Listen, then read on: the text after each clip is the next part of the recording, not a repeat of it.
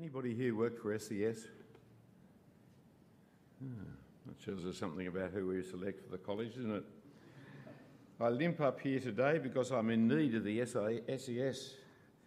The rains came yesterday and destroyed my shoe, so I put on an old pair this morning and it's ruined too. So I'm held together by Blu Tack as I stand before you in hope that the other shoe doesn't disintegrate as I walk away. How beautiful are the feet of those who bring, never mind.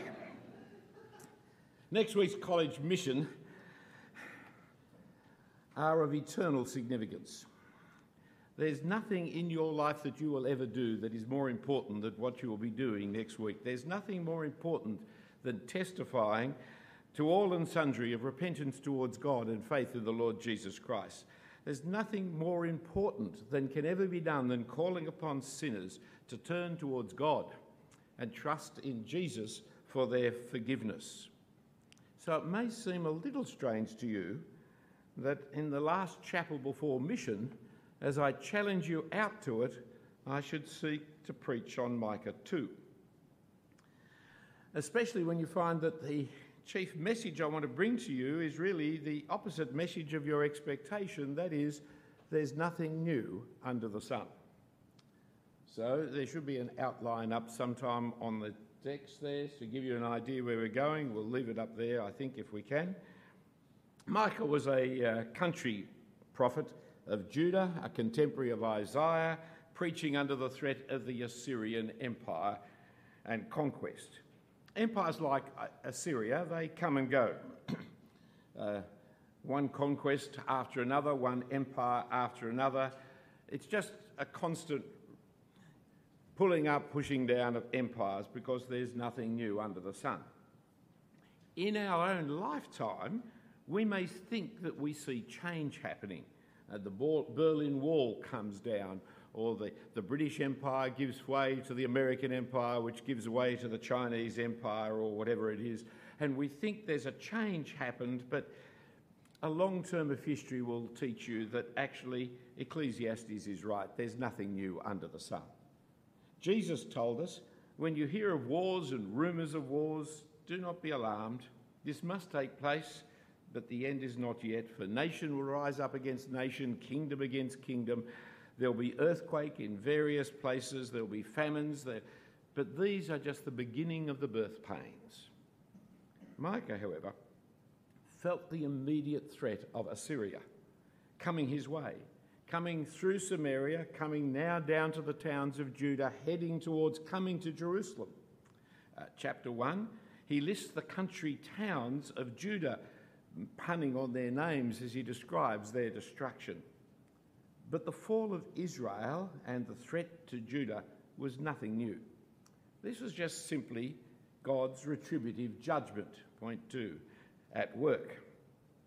The description of sin is followed by God's judgment, linked by the little word therefore, for the judgment is the Lord's response to sin. You see it in chapter 1, verse 6, for example. It's the Lord who acts even though it's through Assyria, he acts in retribution, in punishment, the punishment fitting the crime. In, in chapter 1, Israel's capital, Samaria, is destroyed because they were not loving God. Idolatry never expresses love for God, but hatred of God, for it's always an insulting misrepresentation of the Creator. Israel was the nation who heard the voice of God but did not see any form. There was no visual appearance as they were called upon to live a different life by keeping his law and therefore showing the world that they were God's people and that God's laws were righteous. But Israel kept falling for the syncretistic religious pluralism that God forbade his people, expressed in the, in the offensive, degenerate, deceitful practice of idolatry. Sadly, Samaria had gone the way of all flesh. They had united with other religions that practiced idolatry, returning once more to the universal sin of humanity, for there is nothing new under the sun. And their corruption and destruction didn't stay up north in the northern kingdom, it was spreading like a disease, we're told in chapter 1, verse 9, throughout Judah all the way up to Jerusalem. But chapter 2 is not about the idolatrous failure to love God. Rather, it's the other way of failing to love God, namely, not loving your neighbour. For instead of living together as God's people, as God's family in God's land, they were destroying each other, for they were, in, they were coveting each other's inheritance, their neighbour's inheritance. The, the whole family division of the land by lots in Joshua's day, uh, giving inheritance rights to each of the families and to their children in the nation occupying God's promised land, that whole system was being undermined by rapacious greed of coveting one's neighbour's entitlement. Uh, look again at what Micah says there in the first verse following.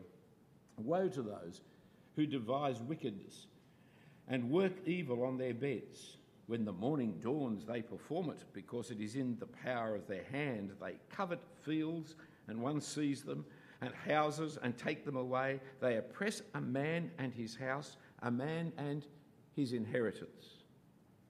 And again, we see the retributive justice of God at work. Verse 3 Therefore, because of that, therefore, thus says the Lord Behold, against this family I'm devising disaster, from which you cannot remove your necks. And you shall not walk haughtily, for it will be a time of disaster.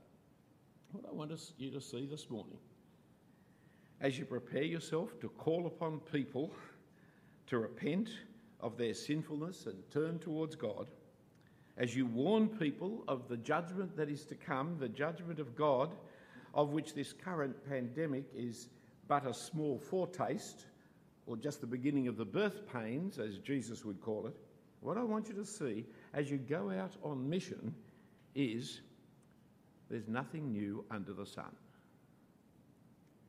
For look at Micah's condemnation of Israel's failure. For even though Australia is not a theocratic state of Israel, it's quite different. There are still four contemporary expressions I draw to your attention of the failure to love. Contemporary because they're here in Australia, contemporary because they're sin, and with sin there's nothing new. Firstly, then, the corrupt and powerful. And notice the heading, corrupt and powerful, is not a tautology. Corruption and power are not the same thing. Power does not corrupt, and absolute power does not corrupt absolutely, otherwise, God would be absolutely corrupt. It's a nonsense. Corruption precedes and is independent of power. For power can be used for, not only for evil, but also for good. Power is not evil, but rather it follows evil and enables corruption to act out its evil. Notice again verse 1. They are in their beds at night with their evil. It's at dawn that they rise up because they now have the power to do it. The current woke analysis of society is that power is evil. The, journalists love to say we speak truth to power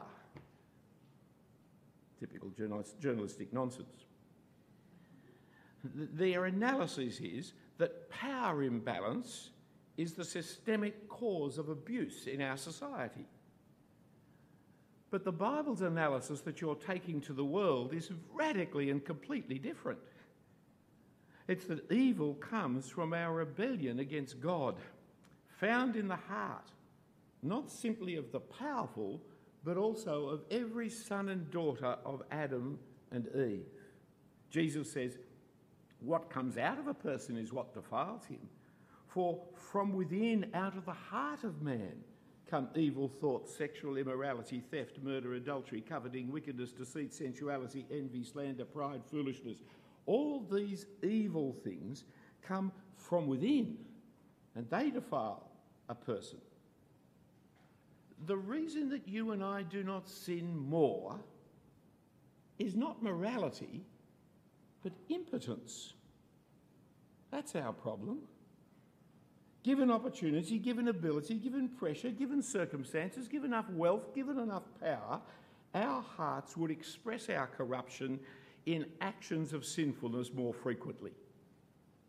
Uh, listen to Tiger Woods, you know, the great golfer, in his confession of his adultery. He said, I knew my actions were wrong. There it is, the corruption of the sinful heart. Then he continues to mention power, for he says, But I convinced myself that normal rules didn't apply. I thought I could get away with whatever I wanted to do. The sin is there, the power enables it. Power enables sinners to sin, but sin lies in the heart of the sinner, prior to and independently of his power. The world's view, especially the feminist, egalitarian, utopian, progressive, have a wrong diagnosis of the problems of the world. Right? They see the symptoms, wrong diagnosis, and you got the wrong diagnosis, you've got no chance of giving the cure. They will never solve the problems of our social chaos and immorality. It's the gospel we're preaching that addresses the right diagnosis of the problem, the human heart and sin in rebellion against God, and provides God's wonderful solution, the only one that's going, namely the death and resurrection of the Lord Jesus Christ for the forgiveness of sins. Secondly, there's nothing new in coveting the neighbour, the neighbour's possessions. The 10th commandment makes it explicit about your neighbour Uh, uh, I've already been told earlier in the commandments not to murder, not to steal, not to commit adultery, but that's not enough. I must not covet. I must not desire. I must not want my neighbour's house or wife or servants or anything that is his. There's nothing wrong with wanting these things, nothing wrong with wanting a wife. Aspiration is not the same as coveting. There's something wrong with wanting my neighbour's house, wanting my neighbour's wife. Coveting is the opposite of love because it's not giving, but actually desiring to take. It's like all sin, it's in the heart before it's in any action and operation. But when sinful people gain power, they do what their sinful hearts desire and plunder that which is not theirs. Verse 2 they covet fields and seize them, and houses and take them away, oppress a man and his inheritance. The covetousness of Australia is seen in our addiction to gambling. It's not simply the aspiration for possessions, but particularly the desire to win my neighbour's possessions, my neighbour's money. For there's no love in gambling, only taking, only folly, only corruption. But coveting is not restricted to the classic criminal class who used to be called the colourful racing identity of Alison Road Randwick. You always knew who that meant in days of yore. Think too of other forms. The competitive nature of modern economic theory, where our concern is not for common wealth, but rather private plunder. As Ecclesiastes 4 reminds us, then I saw that all toil, all skill in work comes from man's envy of his neighbour. This also is vanity and a striving after the wind. There's nothing new in human sinfulness but in Judah. We don't have the modern state built on individualism or modern economic theories, but we have God's people living as his family with the law code that was supposed to care for each other's welfare and the community as a whole. And so, the sinful plunder by the powerful was thirdly destroying the inheritance. The inheritance of the poor, the women, and the children. God's retribution for these plunderers was that because they had taken away the inheritance of their fellow Israelites and even handed them over to the apostates, God will give the plunderers no place allocated in inheritance of the land, no place in the assembly of God's people, no inheritance for them in the promised land. You see in verse 5, therefore, you will have none to cast the line by lot in the assembly of the Lord. God's justice is not new. In Micah's time, God used the Assyrians. In another time, he used the Babylonians. In another, Romans. But the corrupt destruction of, and particularly the oppression of women and children, meant that the land of rest was no longer a rest for the plunderers. Just as with sin, God's justice, just like sin, it's as old as Adam and Eve. There's nothing new under the sun. For the day they ate of the fruit of the tree of the knowledge of good and evil, they were removed from the Garden of Eden and cut off from the tree of life.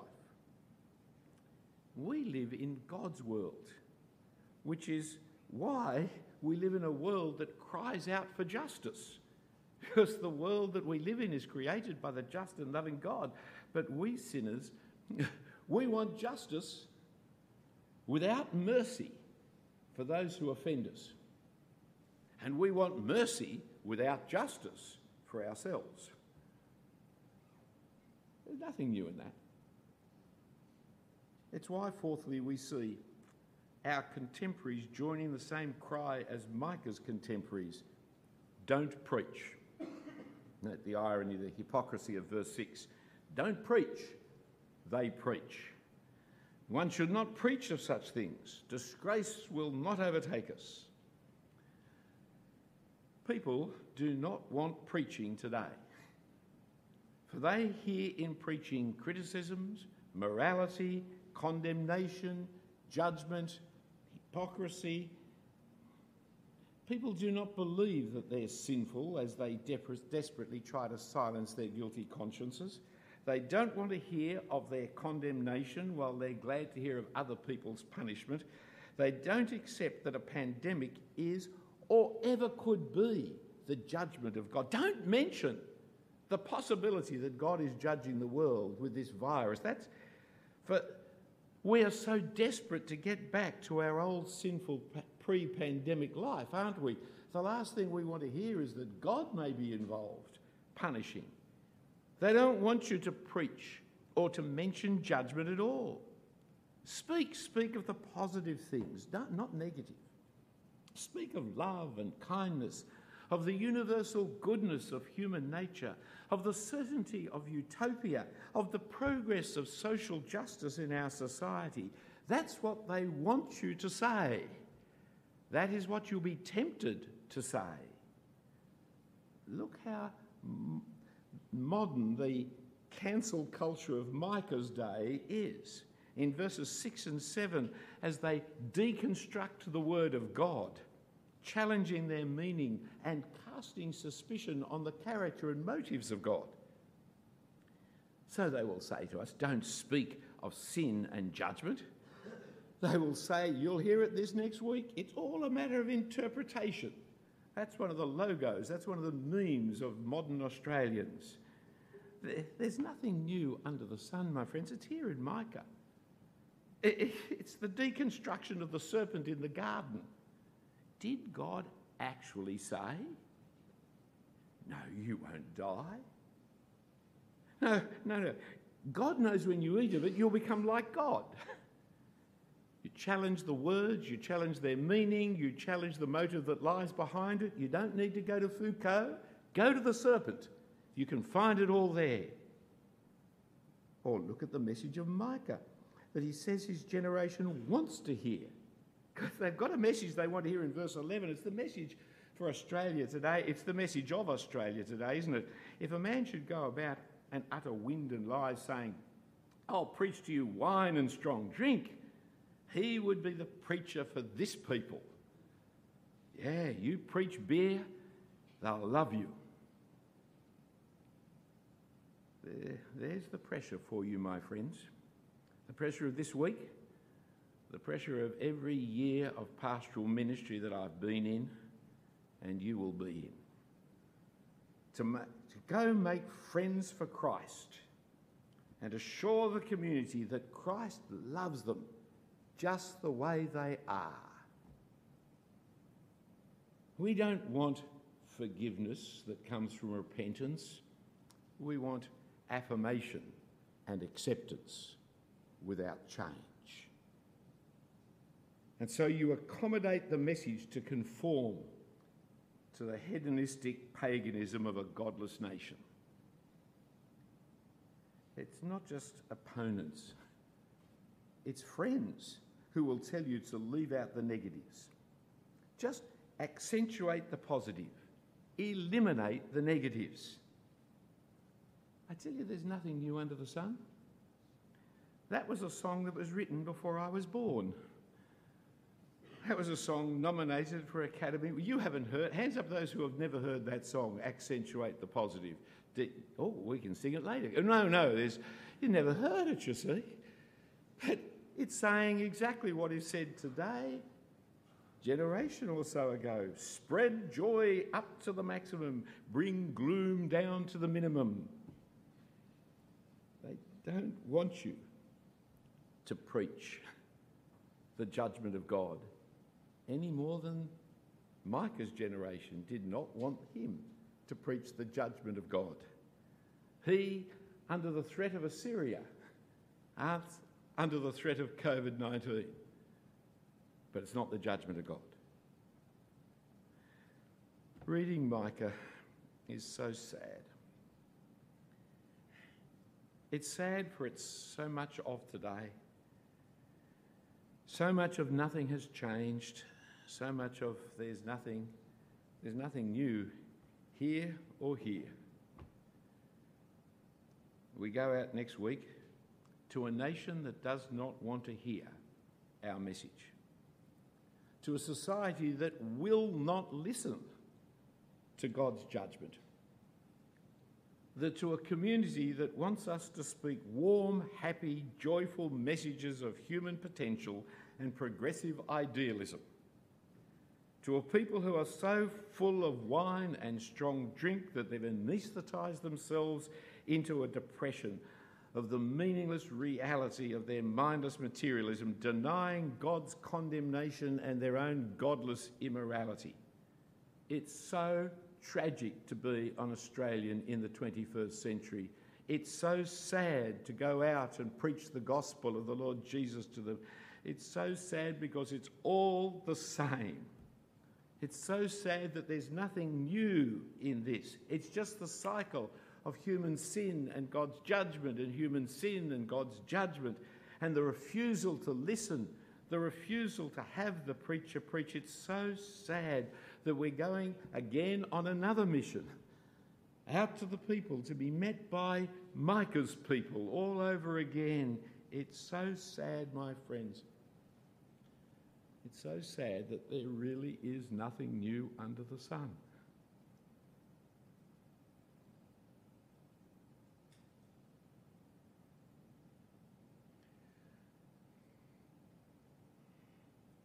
Wait, hang on.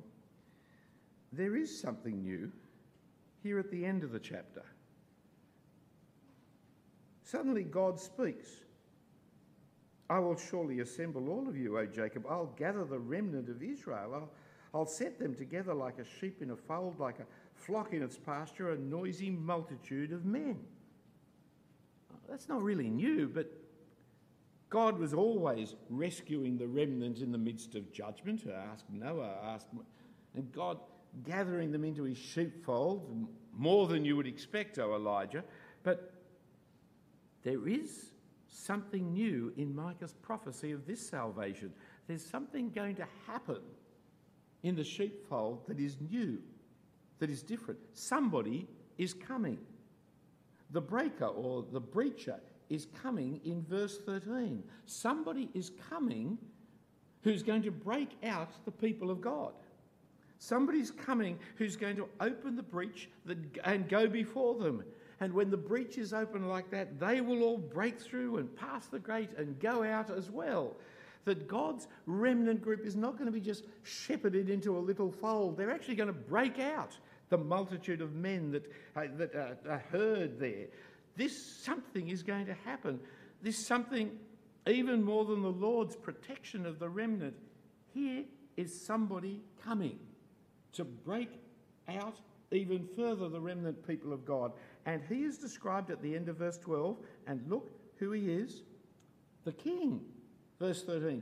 The king passes on before them. What on earth is verse 12, 13 about? What is verse 13 about? Is it about Hezekiah, the king, breaking out of the, the siege of Sennacherib when Jerusalem was besieged by the Assyrians? Is, is, no, no, it's more than that. For look who is at the head of the great breakout. The Lord, Yahweh, is at the head, leading his people out. What's this about if it's not news? If it's not new news? If it's not something different? The great new deal of God that we're going on the mission to tell people about. The real change that God has worked in the death and resurrection God of the God become man. See, the endless cycle of sin and judgment is not all there is. The endless cycle of sin and judgment will not have the last word. Our judgment, our condemnation may be deserved, but our death and condemnation is not the last word. For God is sending. Indeed, He is now sent, because here we are different to, to Micah.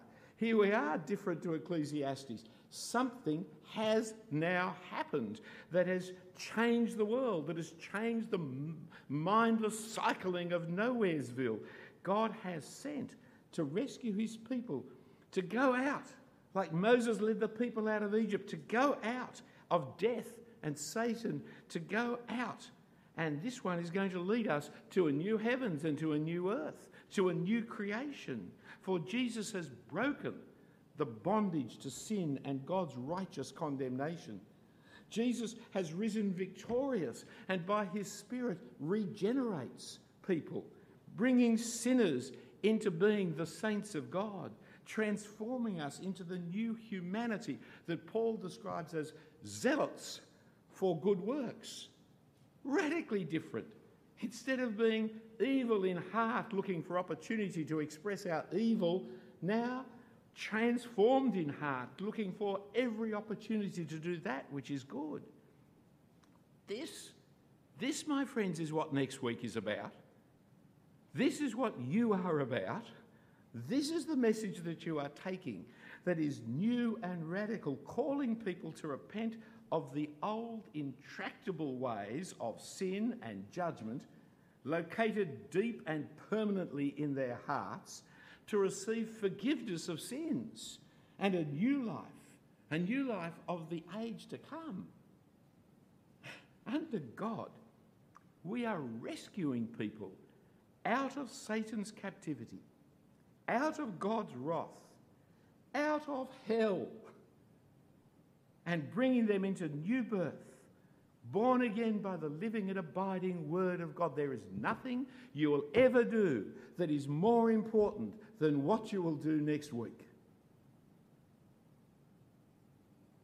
But let's stop for a moment and consider the terrible fate of preaching to others a message that we ourselves have not received. Lest after preaching to others, I myself should be disqualified. So let's start before we start the week. Turning back to God and asking for the same forgiveness that we will be declaring to others in Jesus' name. We say the confession in a moment. We put it up there. Thank you, if we could. We'll say this confession. I presume it's coming up.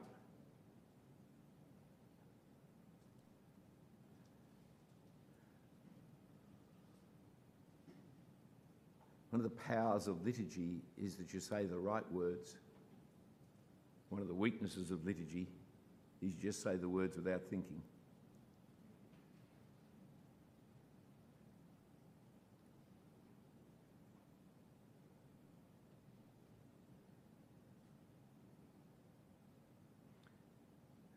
Think of yourself. You're going to go and preach to others to return to God, have you? Are the things that actually you need to be wrestling with God before you go out and tell other people hypocritically to do what you're not doing?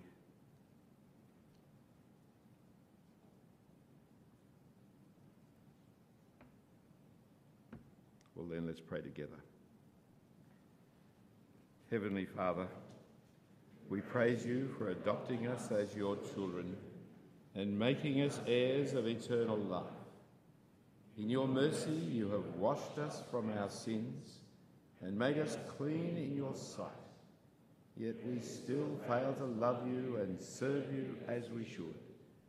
Forgive us our sins and renew us by your grace, that we may continue to grow as members of Christ, in whom alone is our salvation. Amen. If we say we have no sin, then we deceive ourselves and the truth is not in us. If we confess our sins, he is faithful and just to forgive us our sins and to cleanse us from all unrighteousness. Brothers and sisters, if there are things that you need to deal with with God before you go, make sure you do. And if you need help to do that, I'm sure your chaplains would like to talk with you about it to help you.